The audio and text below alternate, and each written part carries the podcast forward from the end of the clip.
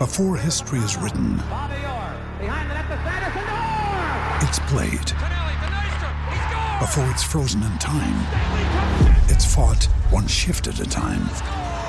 Before it's etched in silver, it's carved in ice. What happens next will last forever. The Stanley Cup Final on ABC and ESPN Plus begins Saturday.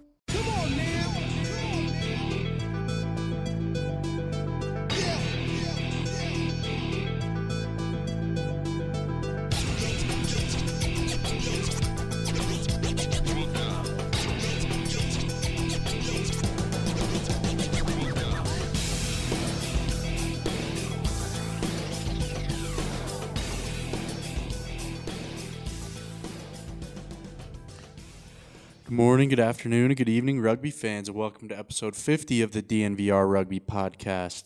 It's kind of surreal to say that these 50 episodes have flown by, so thank you to everyone who's listened, subscribed, downloaded, read my work, allowed me to continue to do this. I really appreciate it. Um, we'll start the show like we do every week with the breakdown, but before we jump into the breakdown, I wanted to take a second to talk to you all about First Bank. First Bank is the official banking partner of Infinity Park and DNVR Rugby. They believe in banking for good, doing their best to do right by their customers, communities, and employees. Banking for Good, member FDIC. Uh, so with that, we'll go ahead and jump into the breakdown. This week's show is going to be a little different. If you listen to last week's show, you know I talked about how busy I am this week. So I'm ha- having a really weird week with some other commitments. So the show's going to be shorter. Breakdown's going to be shorter, but I wanted to make sure I got an episode out for you all. Um, so with the breakdown, we'll just talk about the MLR news today. We won't get into any of the fixtures, um, unfortunately, with all these championship matches coming up. But uh, we'll talk a little about MLR news. Um, so the first big piece was that Kanaloa Hawaii will not be joining Major League Rugby in 2021. They announced last Friday. Um, kind of like they talked about on the show. If it was going to be good news, I think it would have came out before Friday, uh, before the long weekend. That's like the perfect time to dump some bad news. But last Friday, um, around 10 or 11 in the morning here in Denver time, uh, Kanaloa Hawaii Rugby put out this statement. Kanaloa Hawaii CEO email extract to the members of MLR dated uh, September 3rd, 2020. Aloha MLR Associates, quote, Given the uncertainty and continued complexities of COVID both here in New Zealand and Hawaii and across the United States, we undertook a due diligence review and, moreover, a thorough investigation into the financial stability and long term viability and sustainability of the MLR competition, the result of which presented a range of high level concerns for our organization. The MLR has not been able to provide the type of assurances, COVID plan, proposed match schedule, others, that would enable the trust and confidence required to continue with our membership goals. Initially, the lack of insight and planning around a COVID strategy and the postponement of training to January 4th was the focus of our concerns. However, the situation was compounded by a list of other more sensitive issues around governance, policy, and the financial performance of the organization as a whole. We believe that once the MLR is in a position where they can provide greater clarity and assurances for the health, safety, and well being of our staff, players, and of course, a more feasible solution for our investors, partners, and sponsors, we will reconsider our options then. As an aside, we formally actioned a request to dispute as a part of our ENA process to undergo a full investigation into the financial viability of the MLR and also to review what was offered to Kanaloa Hawaii during our ENA negotiations. The result of which is that the MLR has offered Kanaloa Hawaii an opportunity to terminate our ENA with provisions to reinstate a membership opportunity for 2022. We are considering our options in this regard also. End quote. We now look forward to providing an alternative option for our players, staff, and volunteers for 2021. So that was the first statement that they put out. And uh, to be quite honest, when it came out, I didn't have time to read it. So on my computer, I just grabbed a quick screenshot. And then I saw circulating around Twitter and stuff that they changed it. So that was obviously pretty harsh. Um, doesn't sound like a, a club that's too happy with the competition.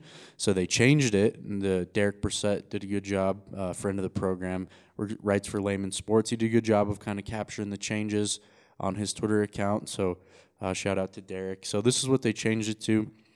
Um, they just pretty much lopped it. Just says Aloha MLR Associates quote: Given the uncertainty and continued complexities of COVID, both here in New Zealand and Hawaii and across the U.S., we undertook a united, uh, due diligence review and moreover a thorough investigation of the financial stability and long-term viability and sustainability of the MLR competition, the result of which presented a range of high-level concerns for our organization.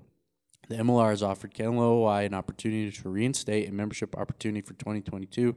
End quote. We now look forward to providing an alternative options for our players, staff, and volunteers for 2021. So, still, honestly, still kind of harsh. Um, that's not going to be the last we hear of Kanaloa Hawaii, I'm sure. And also, that I mean, neither of those statements sound like a, a team that wants to join in the MLR. So, uh, it'll be interesting to keep an eye on all that. Like I mentioned, though, it's not going to be the last we hear from them. Uh, the other big piece of MLR news this week was that Eddie Jones uh, was hired as a special advisor in San Diego. This Legion announced that on uh, the 9th, so on Wednesday. World renowned rugby coach Eddie Jones, I'll read you the, the release. Excuse me. World renowned rugby coach Eddie Jones will serve as a coaching consultant for San Diego Legion.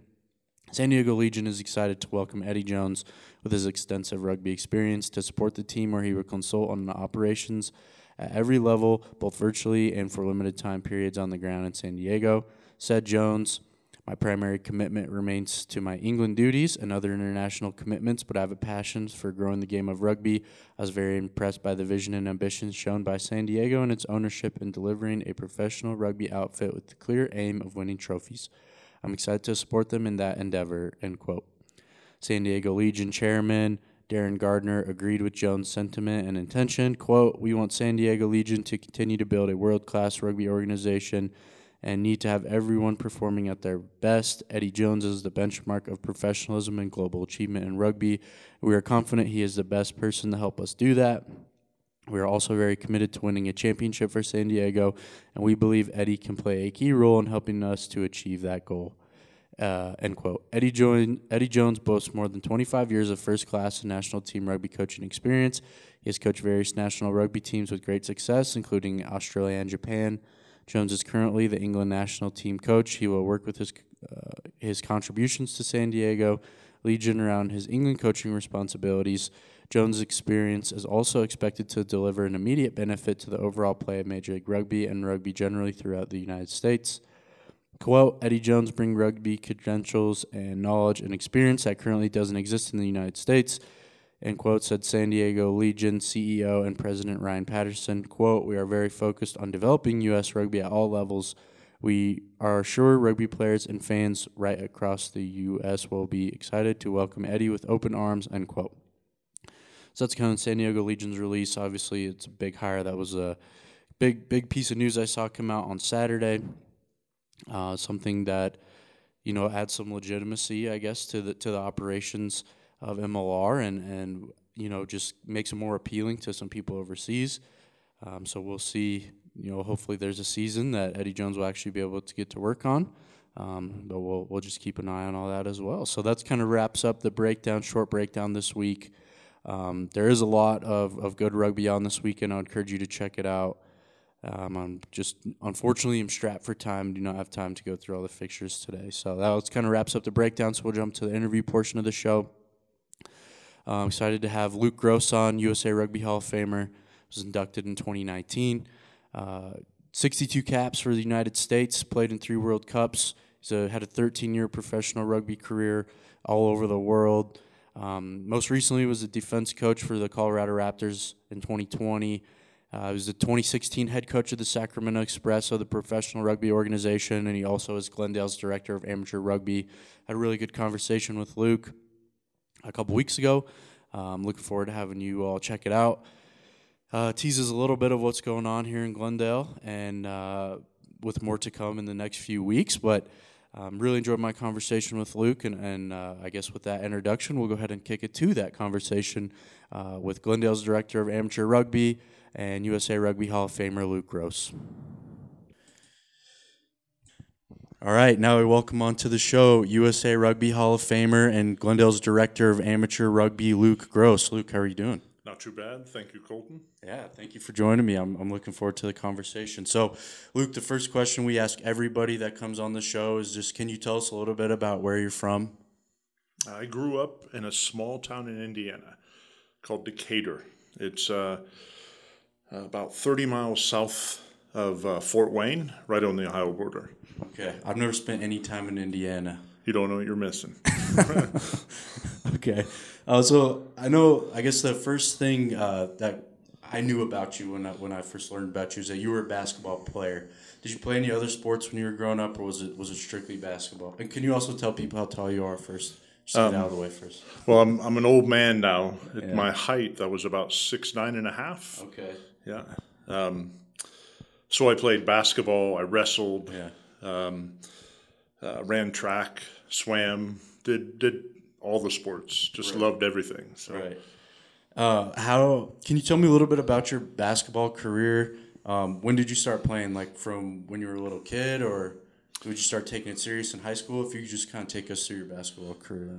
was playing bitty basketball and and all that. Um, my first sport was baseball, and I was one of the kids that struck out at t-ball. I don't know if it was possible, but I, I struck out. So I, I stayed with basketball.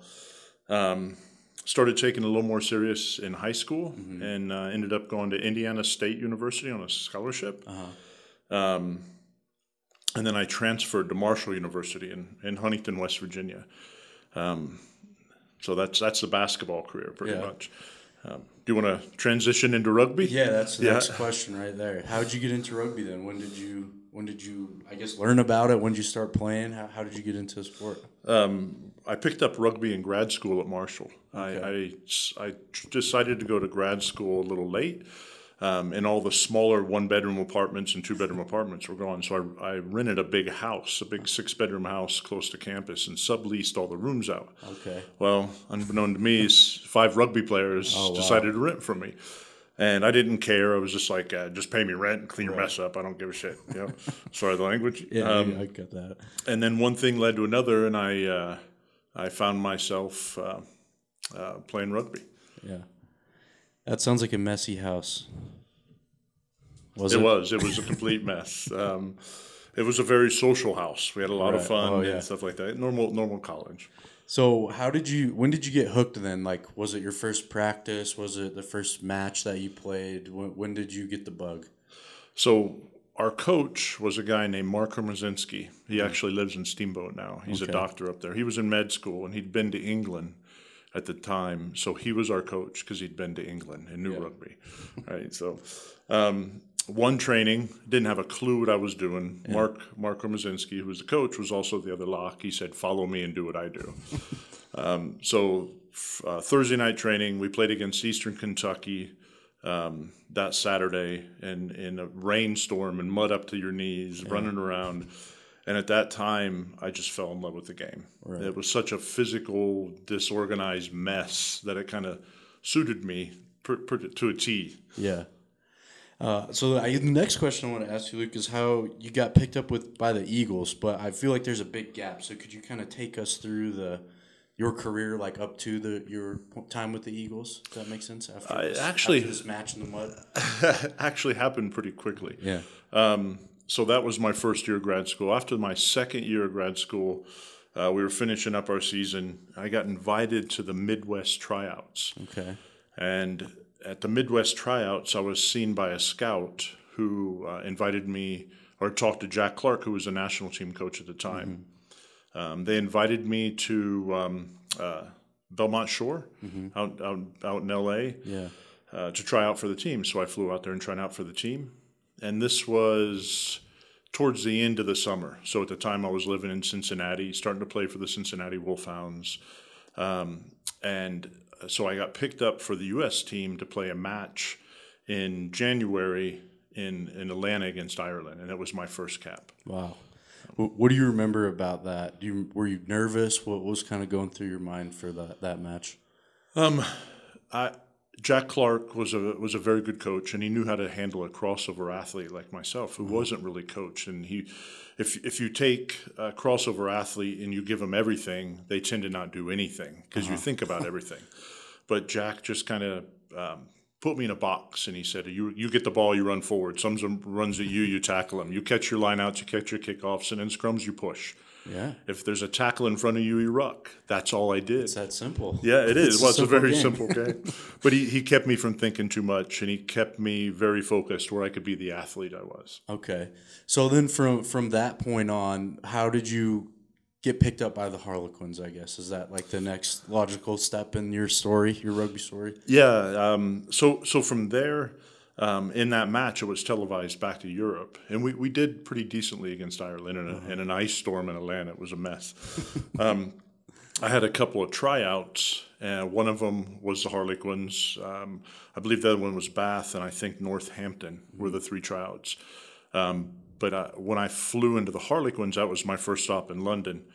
Uh, they they uh, said, "Well, we'd like to see you run around a little bit with the team training and all that." So, all all right, that sounds good. So, um, they threw me in a scrum after we had warmed up and did some stuff, and I didn't have a clue what was going on.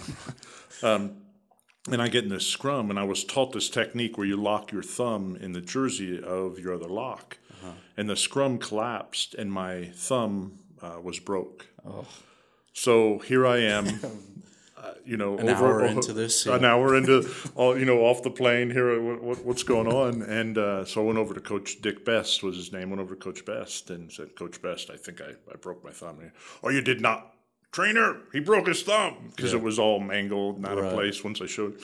Um, so uh, uh, after the training, I'm in I'm in the training, or after the the team was done training, I was in the training room. Dick Best came in to see me, and he said, "This is what we're going to do. This is what I'll pay you. It's a two year contract. You'll get your bonuses. Blah blah blah.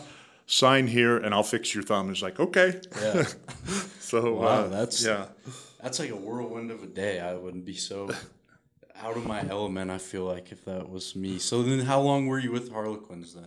I was with the Harlequins for uh, two seasons. Um, the second season, a gentleman, another American guy named Tom Billups, uh, walked on. He was the U.S. national team hooker at the time. Um, tremendous guy. He he walked on and made the team because of his work ethic and attitude and just sheer grit. You know, it was it was tremendous. So it was me and Tom there, and I was there just for two seasons uh, because I was so unknowing of rugby. I, I was such a student of the game. I, I didn't know, you know. And Dick Best did a lot with me. He did a lot of video work with me and had me do homework and all that. Yeah. Um, but I just needed to play. Right. And I did play for the Harlequins uh, a lot of times coming off bench or. Uh, you know things like that, but I, I I needed games week in and week out to actually get better. Right. Um, so an opportunity arose over in Italy, Right. so it's not the best rugby at the time. It wasn't great rugby, but it was competitive and it was be- better than anything back here in the states. And I would have played, you know, thirty plus plus matches a year Right.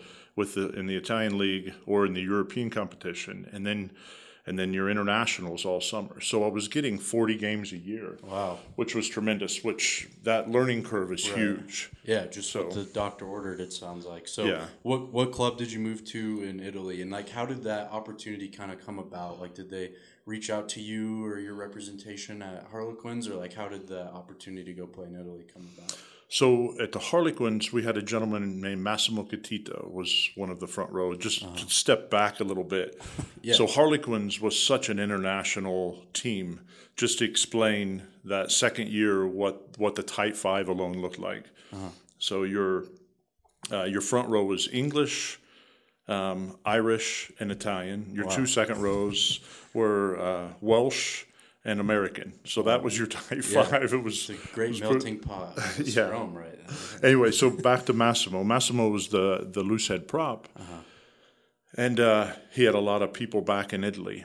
And him and I became pretty close as we played together in the same team and stuff like that. And he said, "You know, Luke, there might be an opportunity here for you in Italy." So uh, he found me a club. It's called Rovigo. It was in the top division in Italy. Um, at the time, they were in Europe competition also um, and it was about 50 miles south of Venice. So, and it was just a smaller farm town, in a town of about 20,000 people, but loved their rugby. Um, so it was a huge opportunity. So I went there for two years, and then down to Rome. Uh, played in Rome, and then from there back to Connettley uh, in Wales. Yeah.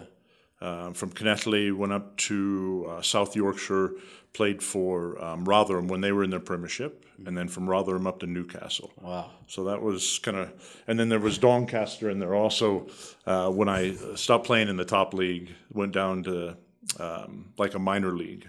It was it, it was good competition. They had older players and younger players, and Yeah. So you you played and you lived in a lot of different places.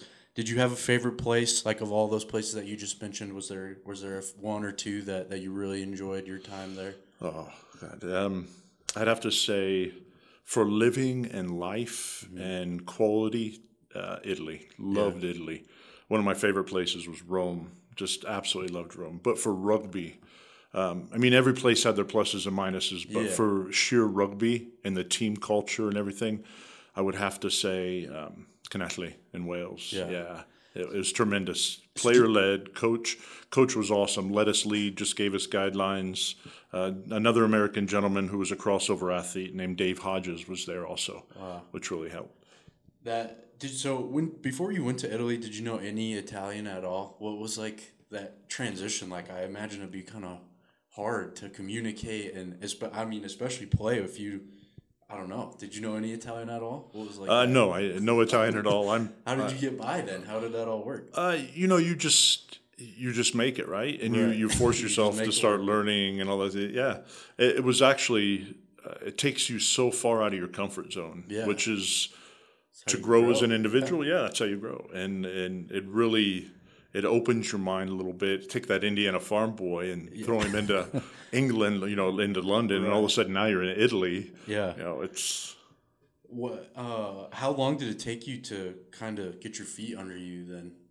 Would, would you imagine? I mean, I guess just how long do, did you take you to till you felt comfortable living in Italy and I'm- I'm pretty laid back. yeah. Um, I would say less than a month. Oh wow. You know, and you, you know, you start surrounding yourself with people that um, speak a little bit of English, and you're starting to pick up Italian. Right. So you just kind of communicate through. And even if you don't speak English, or they, they don't speak English, and I don't Yeah. speak much Italian, you get your point across. yeah, you know, you figure it out. yeah.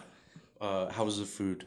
Oh man, so I won't even talk about it. I can't even go to an Italian restaurant here. It just ruined It's- Italian it just ruined. Yeah, that's that's a shame.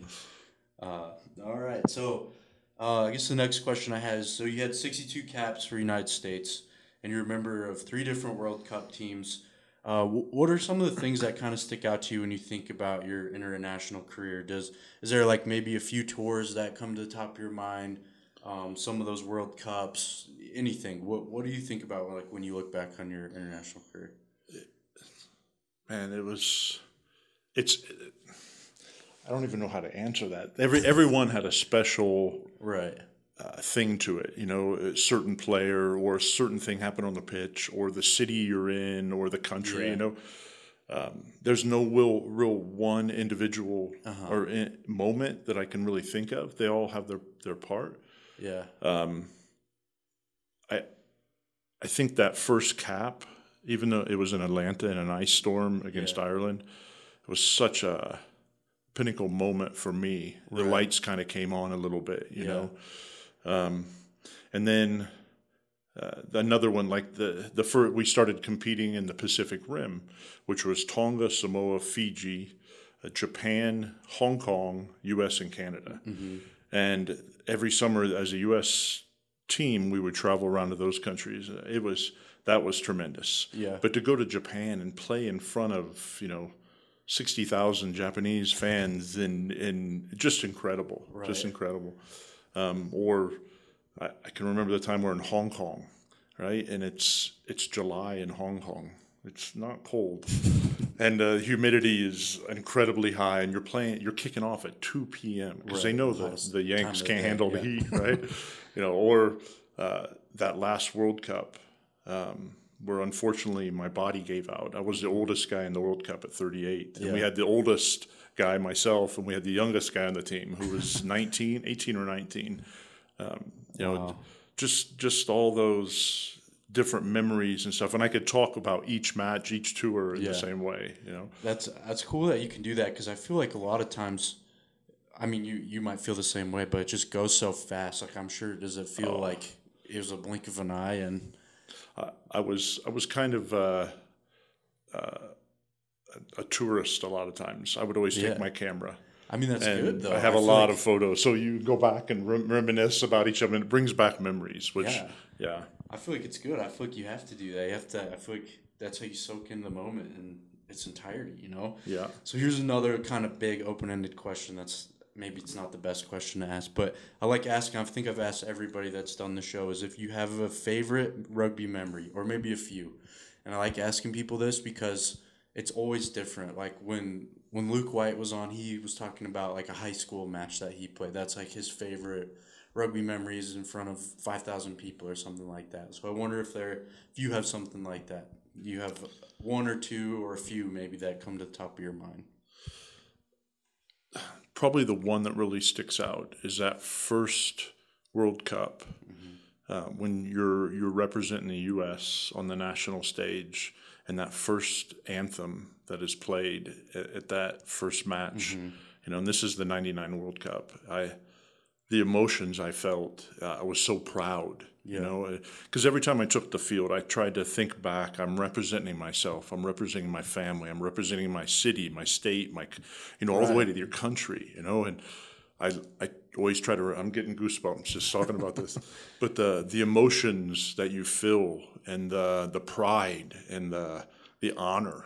You know, it was always such a such huge things. And um, uh, Coach Clark, Jack Clark, Yeah. um, really did a good job with making sure you remembered all that stuff and who you were representing and stuff and um, carrying that in that, that first field that that's probably the biggest moment I think yeah How how do you keep it together before like you like you saying you're getting goosebumps now? I can only imagine in the moment. I, it just seems like how do you like harness that to go like play a game and do your job? That's ridiculous. you you're you're fired up for a good time I'll tell you um, you you fly around a little bit you know for that first uh, 10 minutes but after that really th- that first 10 minutes or the first big hit you kind of ease into it you go yeah. back into it and you get back into your rhythm and stuff Right. So I know you just talked about your, your bo- no, you're good. The, your body kind of giving out in that last World Cup. Uh, when did you decide to finally retire? Well, the mind the mind never retires, right? yeah. So, um, it was so after that that um, World Cup, that third World Cup, and I herniated a disc in my back, lost control of my bladder a little bit. My leg was flapping around. It was was very scary. Yeah. I was I was not team oriented at that point because you you get self absorbed very Yeah. quickly. So um, the coach and I sat down at the time and thought it's time for me. I should I should go. It's more important about the team. So I've I took off. I went back to Chicago, fixed myself. But um, at that point, I was like, yeah, I'm done. Yeah, I, I mean, I had to. I was Mm-hmm. Right. I was 38. My you know herniated back you know, it was not You're good. right. I mean, I, I did I did come back a little bit and started coaching and playing a little bit for a couple clubs in South Yorkshire and England because I still had a contract to fulfill. Um, but after that, uh, we moved back to the U.S. Nice. Yeah, All right. So what year was that? 2008. Okay.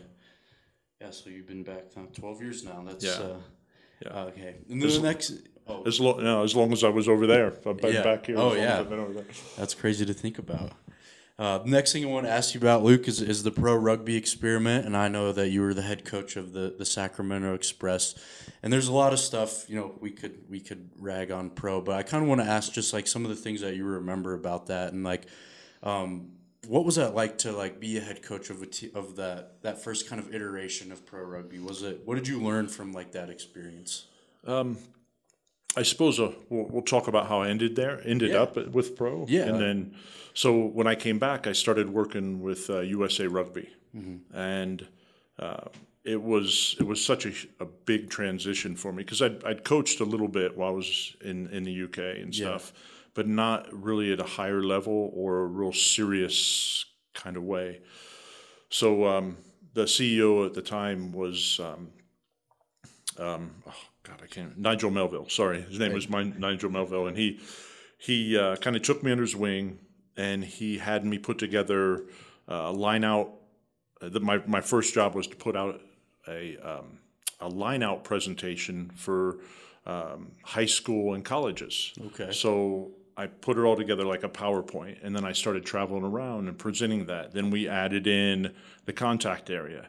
I found a backs coach that could travel with me. I found a scrum guy. I found a defensive guy. So we started catering all this to local teams and what they would need. Okay. And then and then from there, uh, I started to I took on the age grade teams, kind of the high performance director of the age grade teams Right. for USA Rugby. so that kind of gives you a background after pro Yeah. rugby transitioning into that. Yeah, into that so realm. so after that, pro had started, and um, Nigel Melville recommended me to Doug Schoninger, who was the the owner, and and uh, we won't go into detail Mm-hmm. Yeah, around we- that. We'll we just can- leave that. we can leave that. Um, but it was such a huge opportunity that I would never get anywhere else in the world. Uh-huh. Uh, no one's going to hire an American guy with limited experience being a head coach, all that kind of stuff. yeah. And I was brought in. So um, it was such a huge opportunity to take that lead and things. And because you didn't have a huge infrastructure around you, it did get kind of difficult. You know, you're, Right. you're running media, you're running, you know, you're doing all these things plus trying to get your team going. and- Exactly to you win know, win matches. And Yeah. Stuff, but yeah, but it was such a huge experience, and the learn the learning you took away was huge. yeah.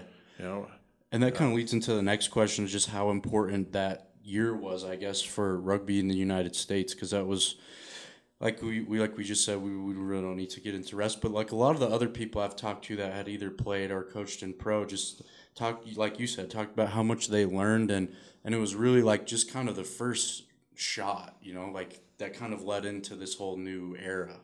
You kind of feel that same way? oh, Or? definitely. The the takeaways was were were huge. Um, I look back on it, and without that opportunity, I wouldn't have anything near what I have now. Yeah. It, it was like sticking five years in one season. You know, it was just like For better or handle for this. worse. Oh yeah, because you were chasing your tail quite a bit. Yeah. So, Luke, I know we're kind of jumping around here a little bit, but uh, I wanted to ask you about being inducted into the Hall of Fame and just kind of what that meant to you, and and how did Brian Vizard tell you the news, and what that kind of that whole process was like.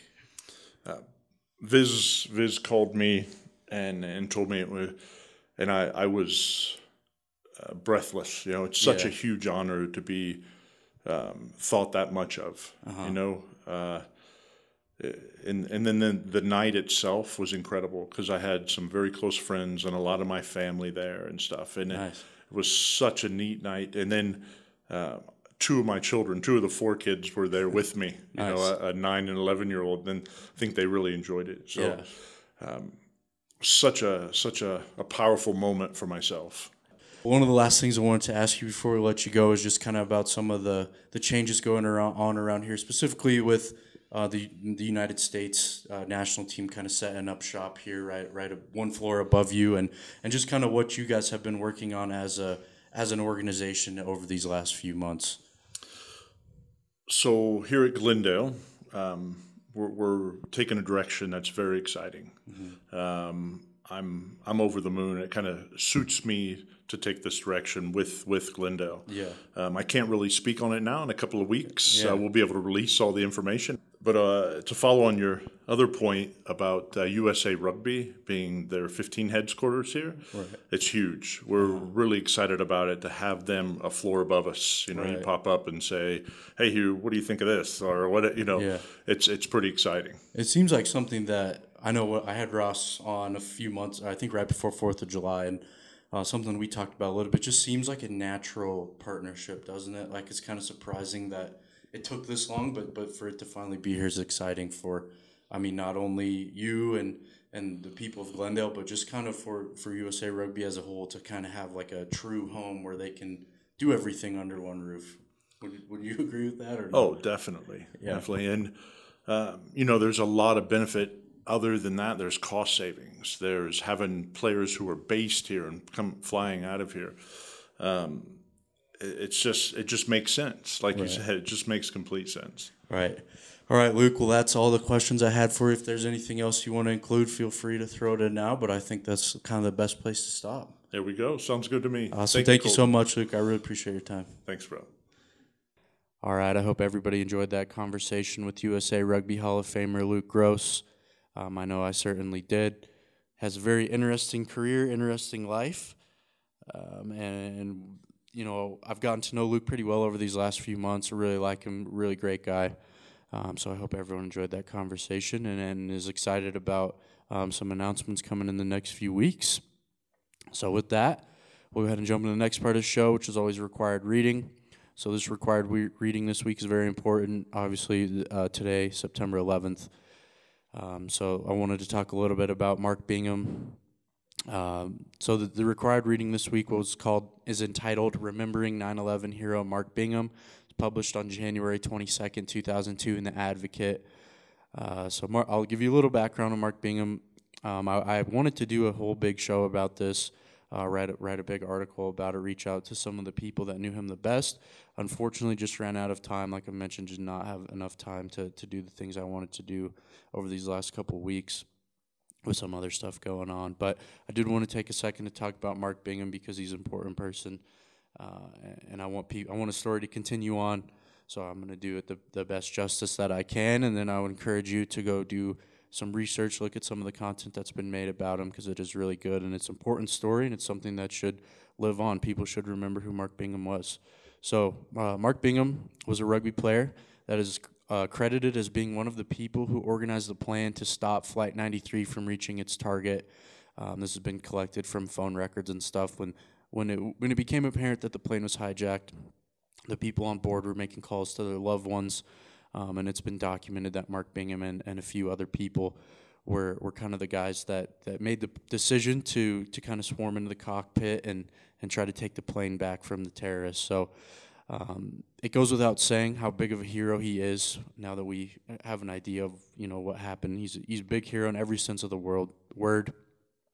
Without the brave actions of him and several others, the number of lives lost on September 11th could have been exponentially greater. Uh, and and what kind of makes his story even better is the legacy that he's left behind since September 11th, 2001. So a little bit about Mark. He's, he won two national championships at Cal when he was in college. After college, he played club rugby for a club called the San Francisco Fog, which was which was a uh, gay rugby club. It was made up of gay men.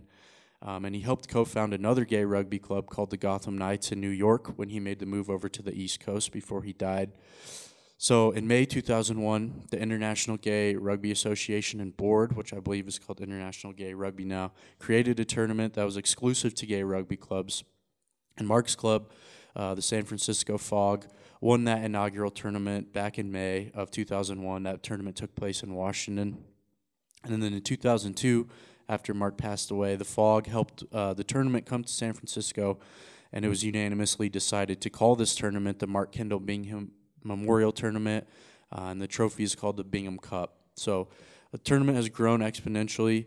Uh, gay rugby teams from all over the world come to play in this tournament now, and, and the tournament is held all over the world. So, unfortunately, this year uh, it's moved to a, a two year format. So, every two years this tournament's played. And this year was supposed to be played in Ottawa, but the COVID 19 crisis has messed everything up, as we've all seen, and, and this tournament is not excluded from that. So, it's pretty crazy how, how much the tournament's grown. Um, so I can give you a rundown on the places that it's played and, and then the teams that have played in it. It's literally come from all over the world. There's a bunch of teams in the pool. So the first one is in Washington, 2001, San Francisco in 2002, London in 2004, New York in 2006. We got teams from Australia, Canada, Ireland, Netherlands, United Kingdom, bunch of teams from the United States. Um, there's three different divisions now as as this tournament grows. Has played in Dublin in 2008, Minneapolis in 2010, Manchester in 2012, Sydney in 2014, Nashville in 2016, Amsterdam in 2018, and it was supposed to be in Ottawa in 2020, so now it'll be in Ottawa in 2022. Hopefully, we're over all this COVID stuff by then. But I mean, it's pretty. I mean, it's just awesome to see how much it's grown. something that uh, Mark would love. Mark loved rugby.